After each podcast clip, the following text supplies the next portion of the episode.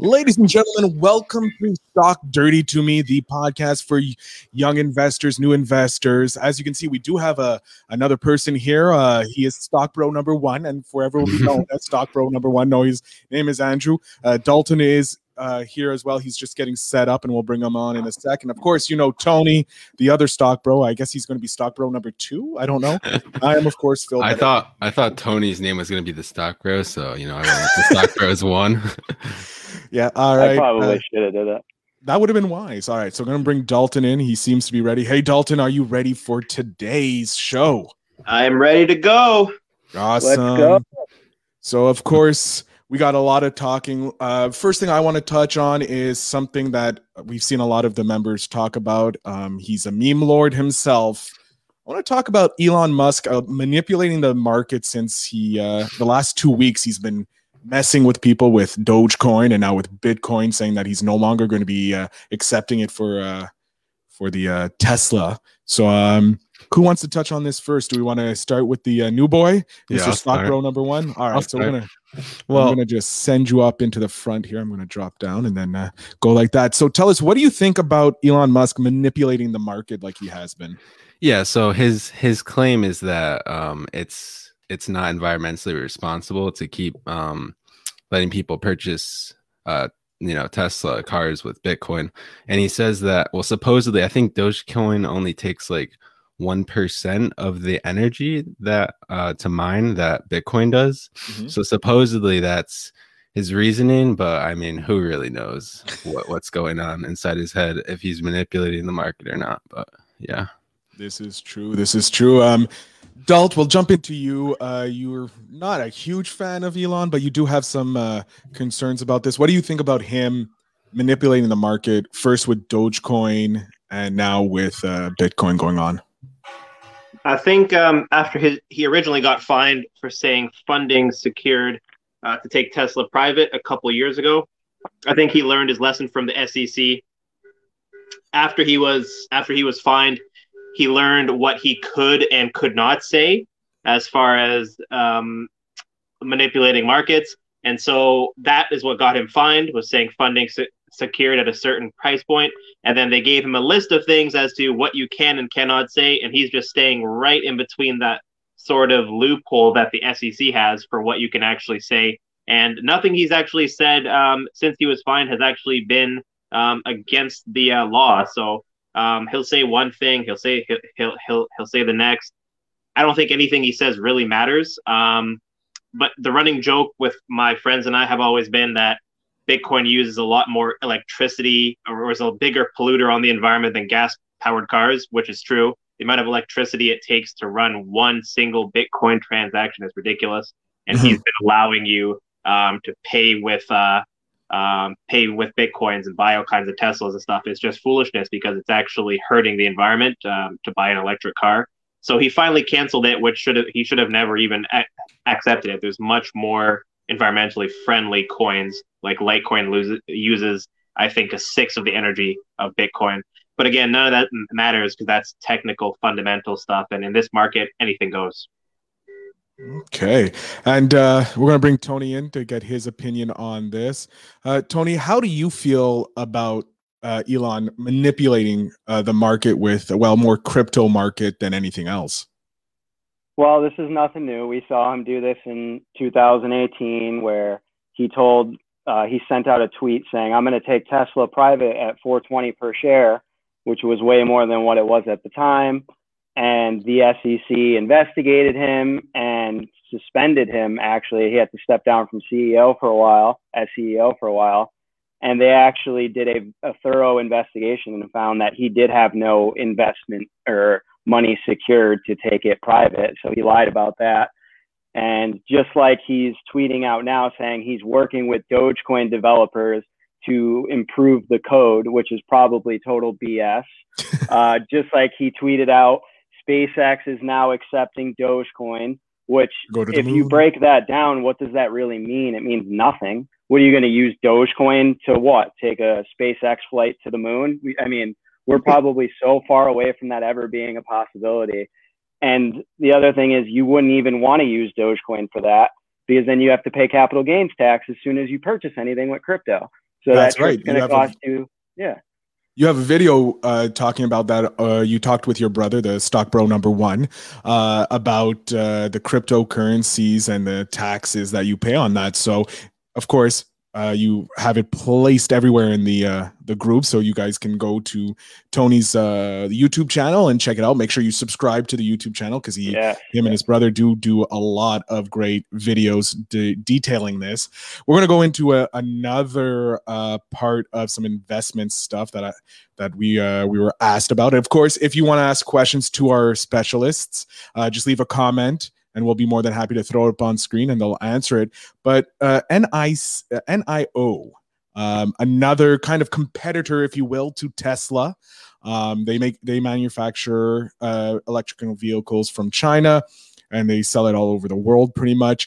What what are the fears about this? Like, should we be investing in this, uh, or what is our due diligence? Not should we. What would you suggest someone do if they're interested in uh, purchasing this stock, Tony? So I've been looking into this for for a while now. Here's the thing. So China has a population over 1.4 billion people.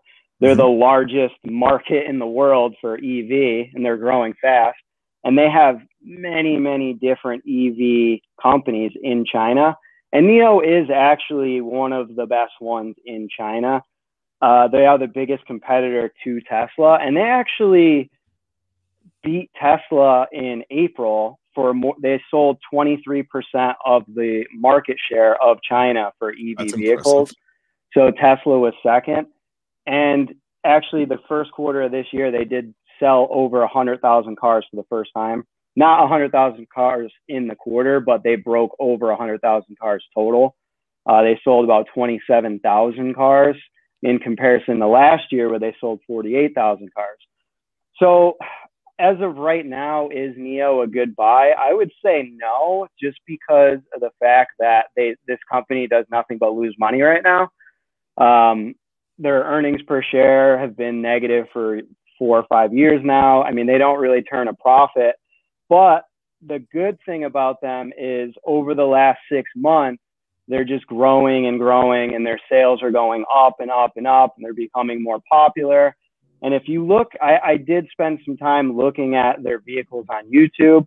They do have some very impressive technology. They do they are impressive looking cars. Uh, they actually have this cool feature. It has a smart assistant or an AI voice control smart assistant in the car where you can tell it to open your sunroof, open the back window, like all these cool features that I haven't really seen in a car before. And they are backed by the Chinese government. So if ever you are going to succeed, being backed by the Chinese government is certainly a positive. So it, it, could be something where you buy it and you hold it for years to come. I was reading an article in Seeking Alpha a couple days ago where they're not expecting NIO to actually make a profit until the end of 2022. So this company is not even going to be profitable for the next probably two years. Uh, I mean, once they do become profitable, it could be worth buying, but it's one of those things if you buy it early and take a chance on it, maybe it'll pay off big in the future. But so this I'm is, probably not going to buy any myself. So this is more of a put some money in that you you're okay gambling to lose and then yeah eventually maybe you'll make hit that like green uh, square on roulette and make your money back one thing i will say too is tesla is not a profitable company either they don't That's make cool. any money if it wasn't for government subsidies and selling a hundred million dollars in Bitcoin last quarter. so um, unless they're going to become a crypto house, like they're going to have to do something to increase their market or their sales and their revenue. So and Tesla's stock did skyrocket as we saw last year. Mm-hmm. So could NIO stock go up even though they're not going to be profitable? Yeah, sure.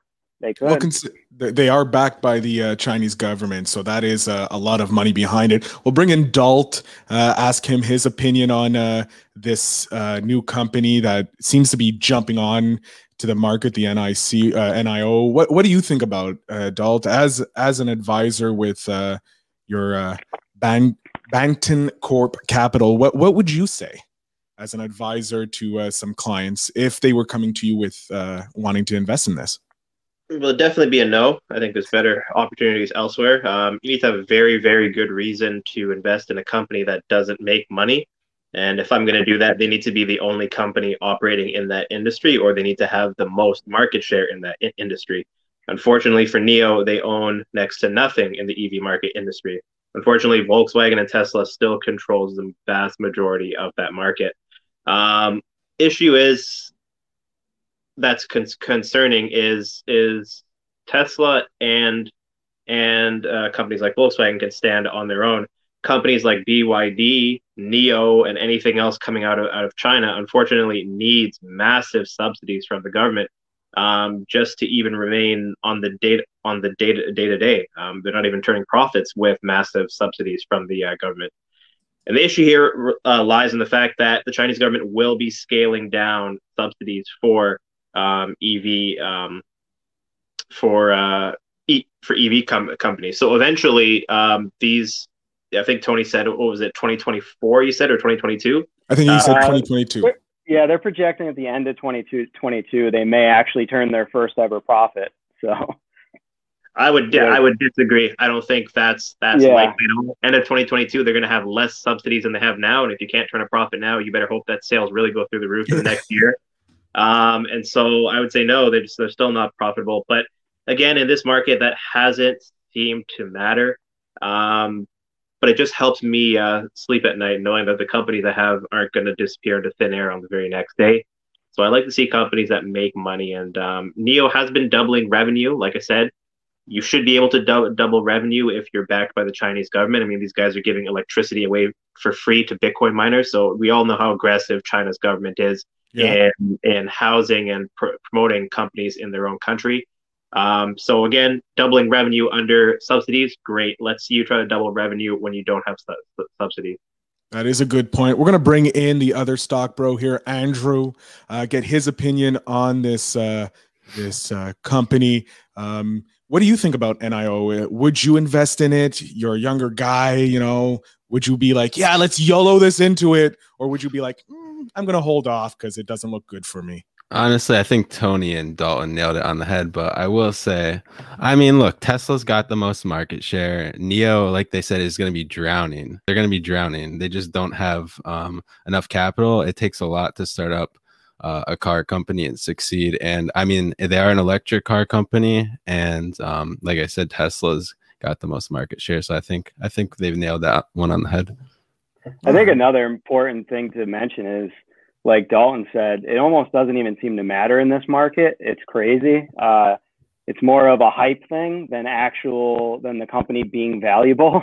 So as long as people are willing to buy this company, thinking that it's going to be the next Tesla or the Chinese Tesla, then the stock could go up. But that doesn't mean it's a good company. It doesn't mean it's a good investment. So you just got to be mindful of that. Well, that brings me to the second, uh, the one of the final points we're going to bring up here, and it, of course, comments are always welcome. Uh, oh, this is a good one uh, from T- Tony Wools. What about the Lucid car? I have no idea what she's talking about. Does anybody know what the Lucid car is? Yeah, they came in through. Uh, I, well, I shouldn't say yes for sure, but I believe they came in through a SPAC, right? CCIV or something. Um, I, I thought they were having some major problems, but I think Dalton would be able to touch on that better than me. So we'll uh, bring Dalton up onto the screen. Dalton, do you have anything about Lucid Car? Do you know anything about that? Have you heard anything that you can share with our viewers? Yeah, I don't have much info on the car itself. Um, I, I will say say this: Tony's right. They did. They are coming through, and by me when I say coming, I mean it, that deal still has not closed. So shareholders still have to pass that. Um, so when SPACs, um, they have a certain amount of time when they list to actually go out and purchase. Um, so when that happens, that they decide that they want to purchase something, that deal still has to close with shareholders of, of Lucid, right? Mm-hmm. So obviously, board members have at CCIV have decided, yet that so Churchill Capital wants to buy Lucid. That doesn't mean that Lucid shareholders are going to accept a buyout from CCIV. So that's something to look forward to. That deal has yet to close. Um, but that hasn't stopped uh, speculators from pouring into Churchill Capital. Uh, but the funny thing is, on on on the news that they were buying Lucid, the stock dropped sig- sig- significantly. So, I mean, I'm not sure about Lucid's cars um, and how they compare um, to say any of Volkswagen's EV lineup or Tesla's EV lineup or NIO's. I'm not sure. Um, there, there's a lot of these companies.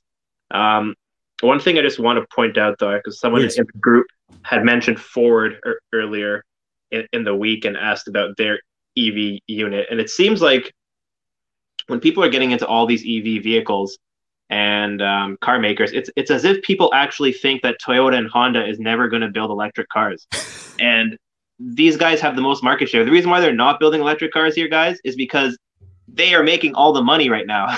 There's yeah, still like there's no gas vehicle bans for another six or seven years, and of that time, they are going to continue to milk and milk that all of those sales. And then one day is going to come when they're going to start building electric vehicles, and they're just going to swallow up all the market share there too. Um, that's that's really the fact, and that goes back to you know Ford, Lucid, and any of these small car companies you know they're going to have the same tiny market share as they do now once all these other big companies switch switch over. Um, that's just the way it is. Ford couldn't outsell Toyota before just because they're doing e- electric vehicles doesn't mean they're going to outsell Toyota now. Um, same with Lucid and all, and all these other guys. Um, Lucid's been building cars for what five five years. Toyota's been doing it for you know 50, 60, 70, 80 years, right? Yeah. These guys are these guys are proven to be doing this at at, at an effective scale. So they have the um, scale, so when they start doing it, they it's only a minor switch they need to do. They have their cars already in production. They it's a small switch, and they can outperform everybody. Now, every all these new co- companies, like you said, they have to build that automation system to make to compete.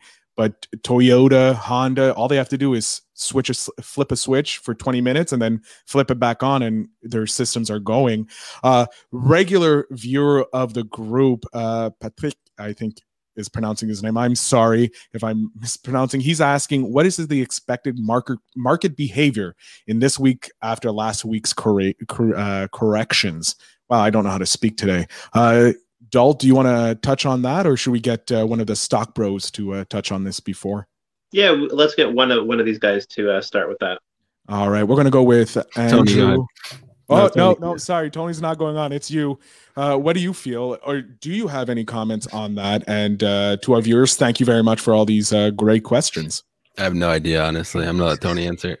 all right, we'll bring Tony in. He seems to be a bit more well, ed- educated. I do think, you have anything? I think that's I think that's the right answer. I mean, who really knows? uh, we did have a huge surge Thursday and Friday. I haven't seen the the futures yet. I, I don't know when they come out but I know uh, typically they're they're they're not shown on weekends. But um, I, I would think stay tuned for the futures tomorrow morning, and we'll we'll have a better idea then. All right, excellent. We're going to go into our last topic that we have scheduled right now, and of course, if you have any questions, go ahead and let us know in the comments, and we'll bring it up on the screen. But I want to talk about the uh, AMC and the dangers of meme stocks, and uh, how everybody seems to be uh, YOLOing into these stocks and they not may not be the best investment. Uh, we've touched on this previously, Tony, but do you want to just reiterate some of the uh, major points of this uh, dangers of these meme stocks? So there's a movement happening all over the internet right now, and it, they're talking about short squeezing AMC.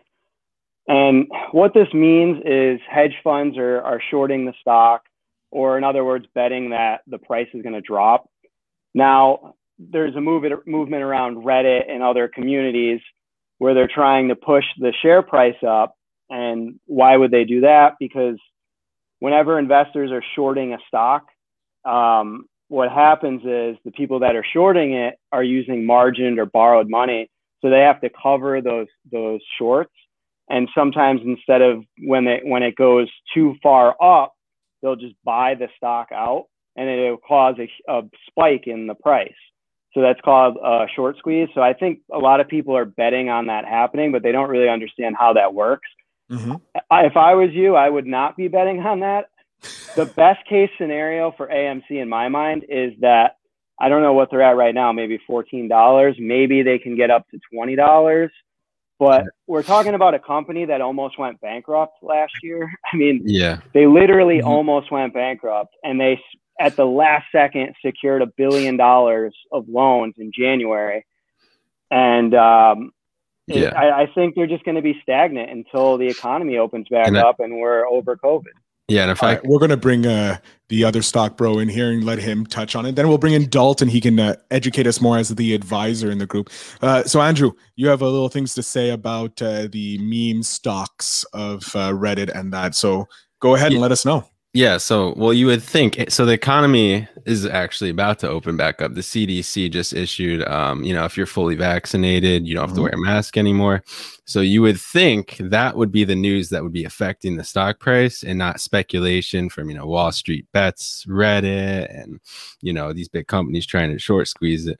But we're in a crazy time right now. And, yeah. you know, these, these Reddit forums, the uh, Elon Musk, Twitter, social media has a huge influence over stock prices right now. So yeah, it's it's hard to really know. You, you used to be able to look at a, a 10k, and you know that's how you would go about determining if a stock would go up or not. But now you don't really know. It's kind of hard to say. This is true. Uh, we're going to bring in Dalt here, our advi- our resident advisor, one of our resident advisors. What are your thoughts on the dangers of these meme stocks and places like Wall Street Bets that are kind of maybe leading people astray or not fully educating them, like we're trying to do in the group, Dalt? Yeah, so I, I actually just wrote an article on uh, on that, and I, I shared it to the group uh, right right before we went live here. Um, but basically, just just to um, sum it up, is last year 2020 changed a lot of the direction of all these things that all these stocks that were actually heading towards bankruptcy, heading towards that you know that coveted zero zero dollar stock price. So when when they dropped interest rates, money became a lot cheaper. People were handed out you know um, two thousand dollars a month up up here in Canada. I think you guys had uh, but it's every month up here. I think you guys had times um, 1400 US or something like that, 1200 US, and you guys have yeah, done but, three of those so far. Yeah, well, the thing to consider too is we actually had um, unemployment benefits added too, is $600 a week on top of what you would normally get for unemployment every week. Oh, and that nice. lasted for yeah, that lasted for months. So the, all these people have all this disposable income now that they didn't have before and they just dumped it into the stock market. So everything went up. Everything is overpriced. Valuations don't matter right now because everybody had extra money. So it, it, exactly, and that's that's my my point is 2020 changed a lot of the direction for all these things. It allowed people to speculate on a massive scale. Um, so if, if you if you want to look at all these stocks like your AMC's, your GameStops, and anything else, look at 2017 to January 2020 and you'll see that what was happening in all these all these penny stocks, all these meme meme meme stocks, it was nothing but bad news. They were all losing, you know, 20% per year. It was ridiculous. People were getting absolutely killed. Even the guy who made um, a lot of money in the GameStop options, I think the creator of the Wall Street Bets thread, mm-hmm. he he had call options on GameStop for like the last three years. Like he didn't just get into it um, in, in in 2020. So he was actually getting absolutely annihilated in these options, and he ended up making all of it back and then some once the price went went through through the roof. But again, it, it's just massive, massive spec, spec speculation. Can you explain uh, short squeeze to people? Because I don't know if I did a good a good enough job explaining. Yeah, please. Uh, what is a short squeeze, if you you don't mind, uh, Dalton? Yeah, yeah. So I, I wrote an article on that as well. I've shared it. Uh, I think that was the article I wrote last week on Sunday. Always great to uh, go to his blog at bantingcourtcapital.com slash blog. I read it whenever he puts one out. Yeah. You have a newsletter uh, newsletter as well, right, Dalt? Yes, yeah, yeah, I do. I will be publishing a newsletter coming out in June too, so that'll be shooting out for all sub subscribers of the blog. Mm-hmm. Uh, and, very uh, would suggest everybody get on that as soon as possible because it's one of the favorite ones I get in my email, apart from the other investment ones I have with uh, our Johnny the uh, CEO of this group, if you will. So yeah, please explain uh, what is a short squeeze. So a short squeeze. So okay, just I got to explain short short selling first. So when you short sell, um, now this is typically done by hedge funds or more experienced in investors because timing is everything when you're when you're short selling.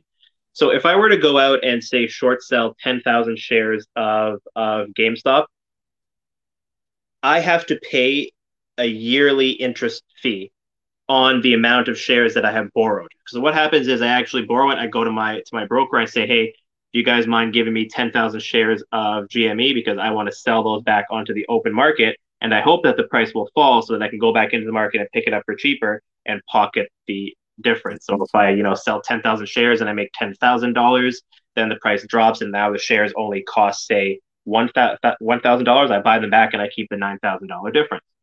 That is what your um, short sellers are trying to, to do. But you pay a yearly fee for that and you pay per month for that privilege, right? There are, there are premium fees that you have to pay because you're borrowing funds that aren't that or stocks that aren't yours you have to pay your broker in order to hold those and you have to maintain a certain margin balance now what what what what what happens is you can get into trouble if your timing is is messed up so if if and this is what happened with uh, gate with gamestop should enough people start to buy a particular stock that you have short short short sold that price is going to start to go up and that's going to affect your margin balances and you're going to get a margin call um, from your bank, which means you have to put up even more capital to show that you can hold this, even though the price is starting to go against you. And all this time, you also have to continue to pay your monthly interest fees. so? So the short, the the short, the, the short squeeze comes when it gets to the point where whatever person has short sold, when they have, have to, to actually go back into the market. What's that? Sorry. Sorry to interrupt you. Do you have, do you have to you have to pay dividends on it too, right? I don't If know that. stock-. I think I'm if the sure. stock receives a dividend when you're in a margin call, you're responsible for paying the dividend. But I could be wrong about that. Okay. Possibly though. Um, I'm not sure if that if that if that would be the case because short short short selling sell when you get them, you would sell them to someone else. So whoever bought that stock that you short sold would get the dividend Oh. because you because you don't actually own it at the time. Um, a- a- as I was saying, so a short a short squeeze happens when the pressure gets to be on that person that short short short sold. They can no longer afford to pay those monthly in, interest fees, or they can no longer afford to put up enough capital to hold that particular stock since the price has gone up and it's caused their account to go into in in in balance. Their their only option is to buy back the shares in the market so that they can give the shares back to their to their broker. So it doesn't matter what price the stock ha- has has gone up to. If you try to short sell it at ten dollars, and guess what? These shares are now trading at hundred dollars. I have to go back into the market and buy those ten thousand shares at hundred dollars. So I have to reinforce that new price point, which although that price point is ridiculous, I have to reinforce it and buy there. And unfortunately, ano- there were a lot of people who were short GameStop, and the short the the, the squeeze didn't stop at 100. People had to buy at 100. People had to buy at 200. People had to buy at 300. People had to buy at 400, and kept setting the price ever higher. Um, but the one thing that was interesting there is the level of short selling. This is why this is never going to happen to AMC. When GameStop was being short short squeezed, they had 118% of the floating shares shorted. So collectively Wall Street or whatever speculators were that were short selling, they had literally sold 18% more than every single floating share in, in the market. That is absolutely insane. For AMC, I think they're only at 24% of floating shares shorted, so they're nowhere near um, where um, where um, uh, GameStop was. GameStop And I think and I think when when they had the Volkswagen big big one in 2008, 2009, or 2010 or 11, I forget when that that was. Quite some some some time ago, they had about 77 percent of their shares, uh, their floating shares shorted. So there, there needs to be there's a certain level at at at which people get extremely greedy with short selling, and it usually comes to the point where every single one of the floating shares has been shorted. That's typically when you get real big squeezes. Unfortunately for AMC, it's only at 24%. It's not that But- big of a Yeah. And by the way, a- didn't AMC just issue another 49 million shares last week? They have the option to sell up to 40, up to 44, Oh, okay. but they haven't. They they but they haven't issued it yet. But exactly, should they should they issue more? That just gives everybody even more opportunity to cover those those those new shares that that that come on the market, right? So Yeah. it's very very un, unlikely that they're going to be um, squeezed. So I have a, a question just popped up here, and I just want your opinion here because I have no idea. I thought it was illegal to naked short stocks. No idea what that means. Dalt, could you uh, enlighten us if it w- is illegal or what it means, or one of our other panelists? Uh, no, it is never heard of not.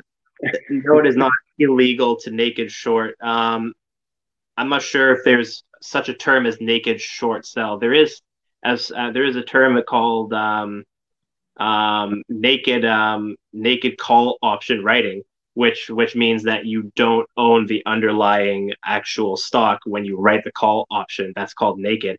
But when you when you short sell, there is no naked. Um, you can it's just the process of borrowing from your broker and selling them onto the open market. So I did just uh, Google uh, naked short selling. So it says it's the practice of short selling a tradable asset of any kind without first borrowing the asset from someone else or ensuring it can be borrowed. Is that possible? Uh, well, mind you, I am on Wikipedia, so all all bets are off. Yeah, you need, to, you need to get the shares. Yeah. You need to get the shares from somewhere first. So um, we will well, be posting. To be fair, though, that just answered the question. We will be posting the link for uh, Dal- uh, Dalton's blog uh, in the uh, comments come after the show. Oh, yeah. So no worries there. Um, Didn't GameStop short eighteen percent more shares than they actually had, though? So maybe I don't know. Maybe it's something like that. Um, yeah. Well, another bigger guys can can take up all types of of leverage. So what what had probably what had probably happened was um, someone the big the big banks had allowed these big brokers to to continue to uh, maybe create their own derivatives to continue to to to uh, sell. So you would be leveraging all your existing selling uh, uh, position and doubling down on that in some type type of way. Um, and short when you short short sell, the shares don't actually go anywhere. So if I borrow them and I short I short sell them, someone else had to buy them. But I can always borrow shares from another bro- broker and sell them back and see if I can even borrow them back from the people that I actually sold them to. And so I can resell those uh, those uh, those again. So it's not un- uncommon um, for the amount of shares shorted to be greater than the um, floating because I could sell I could short sell them to someone else, buy them back, and short sell them again without giving them back to my to my broker. And so, so you yeah. over hundred percent. Speaking it looks like brokers, that is a real term. It looks like that is a real term. Uh, good job, Mister Mister User, Mister Facebook User. Another thing is, what are your thoughts on Ally Financial? Now, I don't know if this is a question about buying their stock or using their, uh because uh, I know Ally is a brokerage, if bank, I'm not mistaken. Right? Yeah, it's a bank yeah. or a brokerage. Uh, what are your guys' thoughts on using them, maybe to buy stocks, or are they a valuable stock to look into? We're not telling you to invest. This is just educational purposes only, ladies and gentlemen. And I want to thank all the 33 followers who are watching right now and showing us love and giving, giving us these questions. Uh, Dalt, your thoughts on Ally Financial? Can I pass it off to Tony and I will Google Ally Financial because I've never heard of it. no problem. Let's throw Tony on here. Uh, Dalt has been talking for a bit. Tony, what are your thoughts on Ally Financial? Uh, you know, I did see. I know they're they're a bank, and I did see their stock was up uh, recently. They're an online bank. Yeah, it's an online bank, right? Uh, yeah. I don't. I really don't know much about them. Uh, like, what? What is he at? I'm not sure what the question is. Like, is it good purchase or is it a good bank? I, like, I mean, as a bank, so it's an online. There's an online bank. There's also a brokerage, okay. and I mean, the, it's a higher interest rate since it's online. All the online banks like Discover, Ally, they all offer higher interest rates, but because of COVID, obviously they're down a lot anyways. But for example, like Bank of America, if you put your money in a savings account, you're gonna get like 0.001% on your interest. But if you go to Ally Bank or Discover, something like that, when it's when it wasn't COVID before, it would be like 1.7% in your savings account. Um, I use Discover actually for my online bank because it's a higher savings account than putting it in like a Bank of America. Yeah. But t- I don't know if he's asking as a stock um if that's the question or as a service. But yeah. I mean, that's I've I've used Ally too, and yeah, the the well, best- I think they're commented again, and it says, "Would it be a good buy right now?" So I'm guessing they're asking buying uh buying the share. Would it be or the stock, if you will? Is it a good buy? Um, um well, I, don't know. Considering that uh, we're just getting this, we haven't really done our due diligence on it. So we would say, look at their papers or whatever it is well, that you use to. I did, uh, yeah, I did Google um, quickly, just look at like their price to book ratio, and I looked at their PE ratio. Uh, I mean, they are at uh, 1.3, which I think is a little high for a bank. I know that that would be good for a lot of companies, but I, I know like I invested recently in a Bank of America and they were actually a little under one to one and they're still I, they're still not as high as 1.34 I think. So that might be it might mean it's a little bit overvalued right now, but I would pass that off over to uh, to Dalt on that one. Bringing Dalt now on here, who's our resident advisor. Dalt, uh, would would uh, Ally Financial be a smart buy, or would you uh, wait for a little while so that it becomes more val- uh, not overpriced?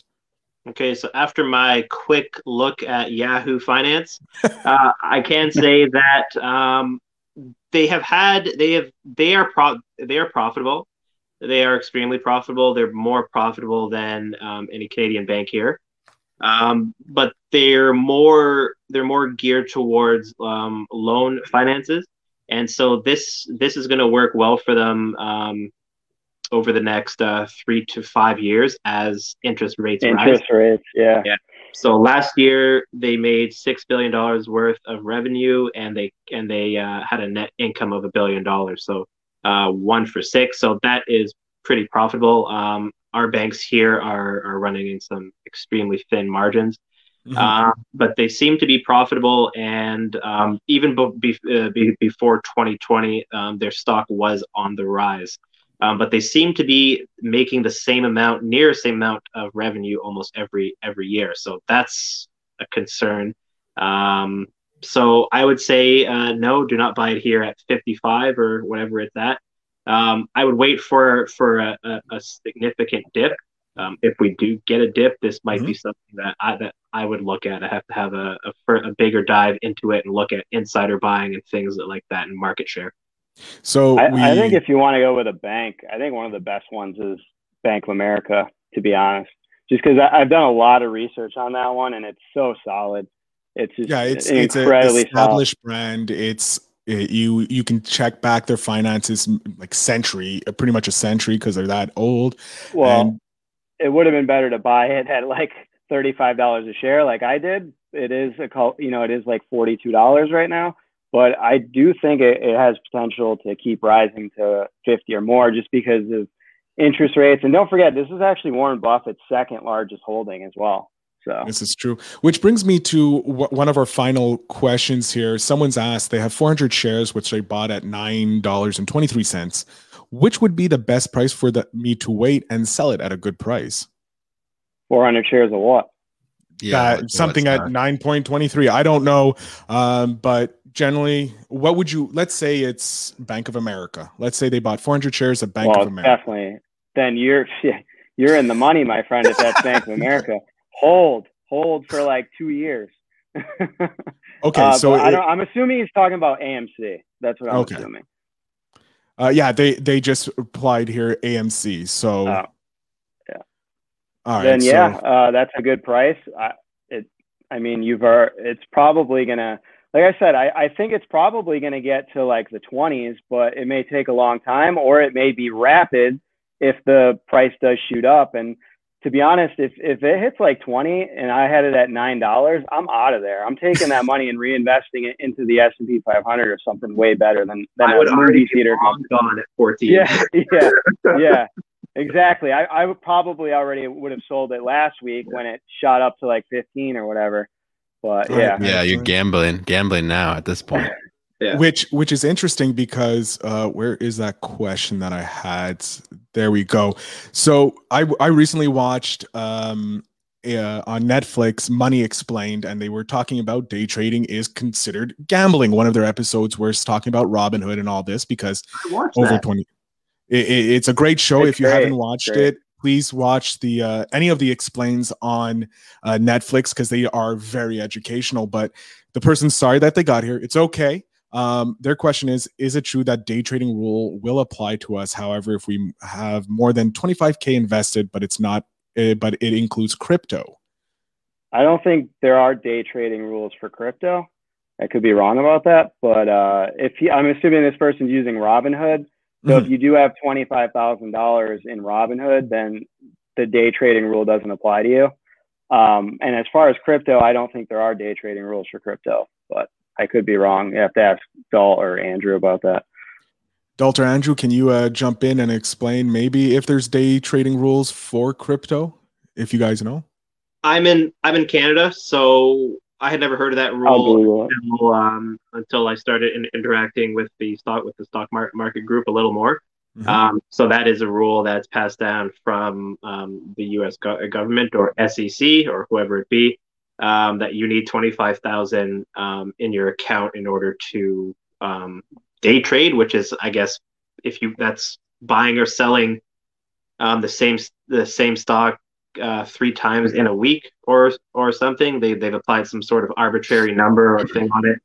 Um, so, I, I I wasn't aware that any of those rules exist here. Yeah, what what I'm reading is there's no pattern day trading rule with cryptocurrencies, and you can open a two if you open a two hundred dollar account and you wanted to buy and sell as many as you wanted, you can. That's what I'm reading online.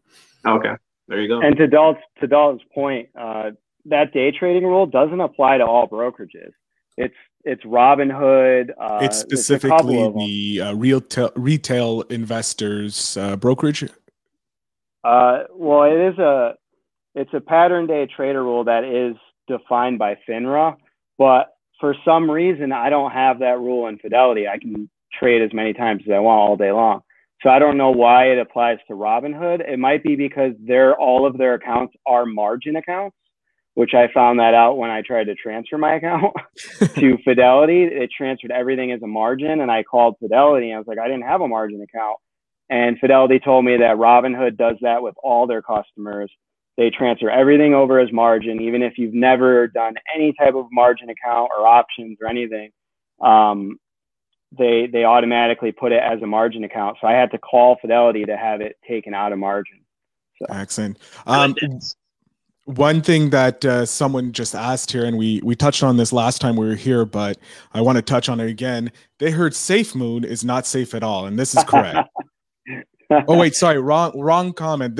There's a lot of talk of Safe Moon. Is it a good buy? What is it? What is a good buy right now? And as you can tell, um, everybody on the panel, including me, I have barely anything invested in crypto. We uh we stay away from Safe Moon because it's not a safe moon. Correct, Tony?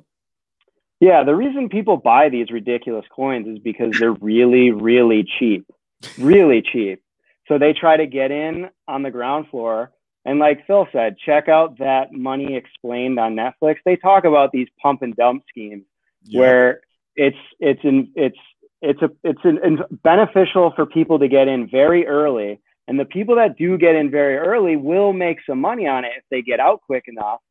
But it's the old adage where greed kicks in and people want to make they try to make too much money and they end up losing it all. But just um, to jump in really quick, I don't. I highly doubt a lot of people realize Dogecoin can't ever get to what Bitcoin got to ever because Bitcoin has a cap on it in terms of how many Bitcoins there are. Dogecoin doesn't. So it's going to be it, Dogecoin is a lot is going to always be worth a lot less. It might yeah. get to maybe one one day in 10 years, who knows, it could be at 10 or 20 dollars, but it's never going to hit like 50, 60,000. And I don't I think a lot of people realize that it can't do that. A lot of new Yeah, investors, you're right. You're right. I was reading that it would need to hit like a market cap of a number I can't even pronounce in order for it to. There's a lot of zeros afterward, right? Yeah, There's a lot of zeros and commas. Yeah, yeah. So. Um, just checking here to see if there's any other questions here. Uh, here's one. Um, will banks be threatened by DeFi or certain cryptos, or will they get on board and move the change? Chainlink, for example, move with the change. I apologize. What are your guys' opinions on this? This will be our final thing because we are yeah. running close to a, uh, an hour here. Uh, do you think banks are going to jump on the crypto world? I know Dalt in Canada, we ha- there's some stuff going on. But I, I'm interested to hear from uh, Tony and your, uh, Andrew. Yeah, I think they already are. I mean, we're seeing banks like J.P. Morgan, Bank of America. They're they're actually trying to even create their own digital coins and currencies. Um, so I, I wouldn't say the banks are the biggest threat. I think the biggest threat are the government regulations. But as I think about it, I think gov- government regulations may be a good thing because they can establish some type of regulating body like uh, an SEC or um, SIPC insurance and FINRA, things like that that protect you with stocks. Maybe there'll be something like that to protect you with crypto. So if someone hacks your account, you don't lose it all. So I don't know. We'll see. It's 2BD. That's right. Uh, Dalt, do you want to touch in on uh, this right now? Uh, yeah, considering the Canadian uh, Canadian side, since we have both Canadian and Americans in our group. Yep, yeah. So um, Ethereum was developed in Canada. Go Canada! Woo! Uh, banks will banks will certainly um, be threatened by decentralized finance. I, I, I don't know. Like banks will try to create their own, but the whole point of decentralized finance is that no bank runs it, no mm-hmm. central authority runs it.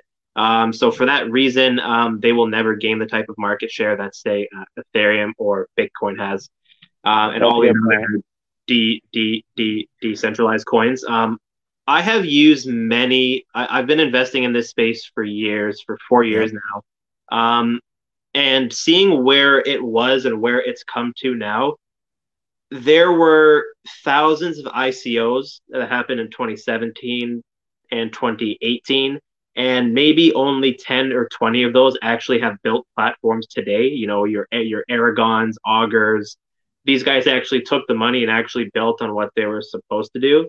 Um, but the vast majority of them are actually scams. So, but the best the best way to actually see how these things work is to actually get on and use them. So I encourage everybody to use like Augur's prediction betting platform. Um, bet if it's going to rain tomorrow. Bet if LeBron James and Anthony Davis are going to win another NBA championship. Um, bet on all these weird worldly events happening. You know, go on Aragon. Anybody that's a bit that that's a business owner. You can you can incorporate companies, have board meetings at way cheaper than um, going to like a lawyer. If you want to issue shares to, you can do that on, on Aragon at a fraction of the cost of going to a, a, a lawyer. There's a lot of really good platforms built on Ethereum's blockchain and upcoming Binance's uh, blockchain now, which is already proof of um, proof of stake, so it's much cheaper mm-hmm. than than Ethereum's. So these types of things will have use cases. I really think that um, as far as decentralized applications go, five to 10 years from now, we will all be interacting with blockchain based applications on a weekly basis um, because they're fun to use and you can get around um, doing really expensive things that you normally have to go through lawyers or government for. Um, so it is, it is an, it is a, it's not even about profit. Like a lot of people like to think of the coin's profit. Forget about the profit it's really about the usability and the utility of these things. You know, what are you actually going to be able to do um, on these platforms? And unfortunately for Safe Moon um, and all these other things, they don't really do anything. It's a Ponzi scheme. You just kind of sit and wait and hope that enough people come and wait after you so you can make money. But most Ethereum decentralized applications, most Binance decentralized applications have real world applications. And that's what's most important moving forward. Um, just, I guess this will be, uh, I want to touch on this. Someone's asked about Ethereum ETH. They bought a whole portion at 4K. Uh, what do you guys think? Should they get out? Should they wait till they get their money three three months from now? What are your advice to this person regarding uh, ETH and when they should jump in and out? Hold. So yeah, hold. Uh, you got to hold, but uh, volatility is absolutely insane. Um, so you really have to you really have to hold. Um, I bought five tokens below hundred dollars. Um, that was a long, long, long time ago. Um, it went up to a thousand. It went up or nine hundred and change, and then it fell back down to um, to 200. It fell back down to 100, and now it's back up at four over four 4,000 US. But again, when I invested in that, that I only invested a thousand dollars at that point in time, um, or just under so. Um, and the thing is, is that was only like one to two percent of my entire investment portfolio at the time. Um, so it wasn't 50% of my portfolio and it wasn't 100% of my portfolio. It was just money that I threw there. And I was like, you know what? What the it's hell? Your it's your gambling yeah. money. When you go to the casino or something like that, yeah. like, I'm prepared to lose this. I was and- expecting to lose to lose it all. Yeah. I was expecting to lose it all. And you know what? It was money that I could recover from and I wouldn't miss it. But now it seems like everybody is investing and getting um, overly exposed to cryptocurrency. They have 50% of their entire, you know, net worth in crypto. And that investing in that way doesn't make much sense. But because with, with these types of things, you really have to hold until they become mainstream. Like nobody is you really using like Ethereum DApps like every day. When it mm-hmm. does come come a time when you know big Fortune 500 companies are using like Aragon to conduct board meetings, then you're going to see like Ethereum really be worth something. But right now, you just kind of have to sit on and hold. Like I've been sitting on holding for years. It's over four thousand now, um, and I have you know tens of thousands of, of, of dollars of profit. But it's still going to sit there and continue to sit there because we're not even mainstream yet. Okay. Um, we're gonna. Tony wanted to touch on something uh, specifically. You wanted to touch on SNDL, and that we'll leave at that. Yeah. So, well, Andrew, we'll do you want to? What do you want to? Do you want to talk about anything with crypto? Or are you good? Um, briefly, I could touch on crypto. I mean, I think what going back to what Dalton was saying, most people there's a lot of new investors right now, and a lot of people are just investing for the short term. They're trying. It's just speculation. They're trying to make quick money. They're trying to become rich. They see people. That one guy who got rich off GameStop on the Wall Street's bets form. That's what they're trying to do. They're trying to replicate that. So uh, when it comes to cryptocurrencies, a lot of people are trying to do that. They're not thinking about long term strategies. I mean, going back to things like ETFs and you know holding for the long term, nobody's really doing that. It seems so. Yeah, that's my thoughts on that. Excellent. All right, Tony, we'll bring you back on, and you can touch on SNDL, and then we'll say our goodbyes. Well, so listen, Sundial, right? It's a very popular stock around the internet. A lot of people are talking about it on this page. I get asked. It seems like we get this question at least once every couple days. And someone asked, "Should I buy Sundial or should I buy VOO, the S&P 500? So here's what I would say to that. I'm going to ask you a question. Do you like investing in companies that routinely lose hundreds of millions of dollars a year? Or do you like investing in companies that are market leaders, large cap, reputable, profitable companies? If you like investing in companies that hemorrhage cash every quarter and lose hundreds of millions of dollars a year, and I'm not exaggerating, then go with Sundial. If you like losing that type of money, go with Sundial. If you want to actually invest in companies that are profitable, go with the S&P 500. So that's my take on that. Excellent. Uh, Tony, we're going to end here. Uh, where can they listen to? You? Where they, can they find you and learn more about uh, investing as a beginner with uh, your stuff? Well, the Stock Bros podcast. Obviously, you guys seen it all over the page. You can find us there, um, and also you can check out our my course I just created on Udemy. I have some links around there too. Like we could add all of our links on, you know, all of our podcast links and stuff. We'll be in the, the, yeah yeah in the comments and, uh, of this video. We'll have those as well for you. Yeah, and I, last one thing I want to say too is I understand that last year all these pot stocks jumped up hundreds of percent. We were in a lockdown. People thought that pot was going to be legalized really quickly for some reason. I don't know why. People thought that it was going to be legal within a couple months.